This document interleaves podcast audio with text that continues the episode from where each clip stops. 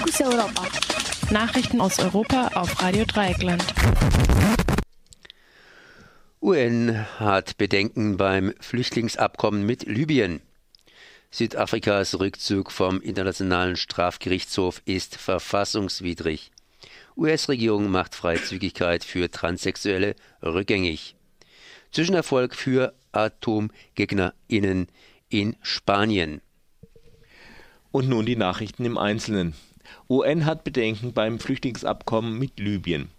Der Vorschlag von Innenminister Thomas de Maizière, ein Flüchtlingsabkommen mit Libyen abzuschließen, um im Mittelmeer gerettete Menschen direkt dorthin zu bringen, ist auf Kritik gestoßen. Martin Kobler, der Koordinator der UN für Libyen, sprach sich aufgrund der unzumutbaren Bedingungen in den libyschen Flüchtlingslagern dagegen aus.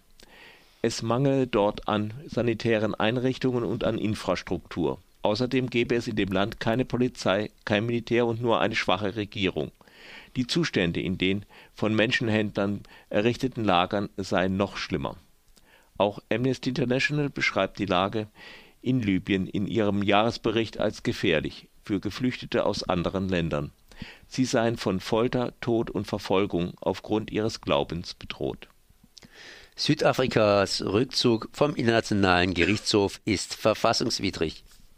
Am Mittwoch erklärte ein Gericht in Südafrikas Hauptstadt Pretoria den von der südafrikanischen Regierung eingeleiteten Rückzug vom Internationalen Strafgerichtshof in Den Haag für nicht rechtsmäßig. Südafrika hat im Oktober mit einem Schreiben an die Vereinten Nationen die Zusammenarbeit mit dem Weltstrafgericht aufgekündigt. Nun war die größte Oppositionspartei, die Demokratische Allianz, mit ihrer Klage gegen den Rückzug erfolgreich. Die Regierung hätte laut dem Gerichtsurteil zunächst die Zustimmung des Parlaments einholen müssen, bevor sie den Rückzug beschließt. Das dürfte nun allerdings auch kein allzu großes Hindernis darstellen, da die Regierungspartei ANC die Mehrheit im Parlament stellt.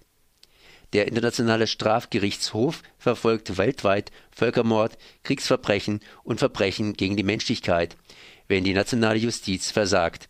Der Grund, warum die Regierung unter Jakob Zuma nicht mehr Teil des Strafgerichts sein will, sind Widersprüche mit Gesetzen, die Staats- und Regierungschefs in Südafrika diplomatische Immunität gewähren. Viele afrikanische Staaten kritisieren außerdem eine Einseitigkeit des Gerichtshofs, der bislang vor allem afrikanische PolitikerInnen angeklagt hat. US-Regierung macht Freizügigkeit für Transsexuelle rückgängig. Die neue Regierung unter Präsident Donald Trump hat ein unter Obama beschlossenes Gesetz wieder außer Kraft gesetzt.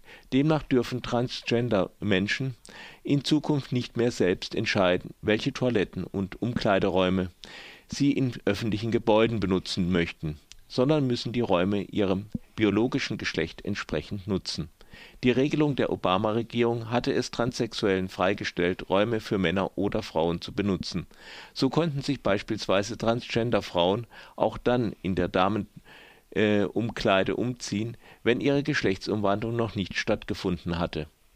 Konservative sahen durch die Regelung traditionelle Werte verletzt. Daher sind öffentliche Schulen und Universitäten nun angewiesen worden, die Regelung künftig außer Acht zu lassen dies teilten Mitarbeiterinnen des Justiz und Bildungsministeriums am Mittwoch dem Obersten Gerichtshof mit.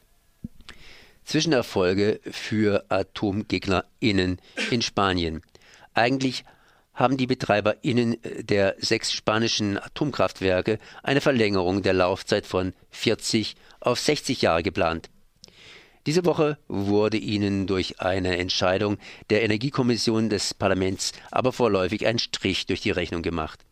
Nachdem äh, der Nukleare Sicherheitsrat des Landes eine Reaktivierung der AKWs Garona bewilligt hatte, stimmte die Mehrheit der Mitglieder der Energiekommission gegen die Wiederinbetriebnahme des über 40 Jahre alten Reaktors. Der Beschluss ist allerdings nicht bindend, sondern stellt eine Empfehlung an die Regierung dar. Des Weiteren erließ die EU-Kommission einen vorläufigen Baustopp für ein Zwischenlager im spanischen Almaraz, nachdem die portugiesische Regierung in Brüssel dagegen geklagt hatte. Das Zwischenlager liegt in der Nähe des Flusses Tajo, der nach Portugal fließt.